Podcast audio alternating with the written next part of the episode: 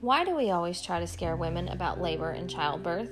It's true, the pain of childbirth is unlike any other, but it's not so horrific that we need to blatantly and intentionally scare the daylights out of those who are expecting. In a world where we are so determined to build women up, why don't we start with birth?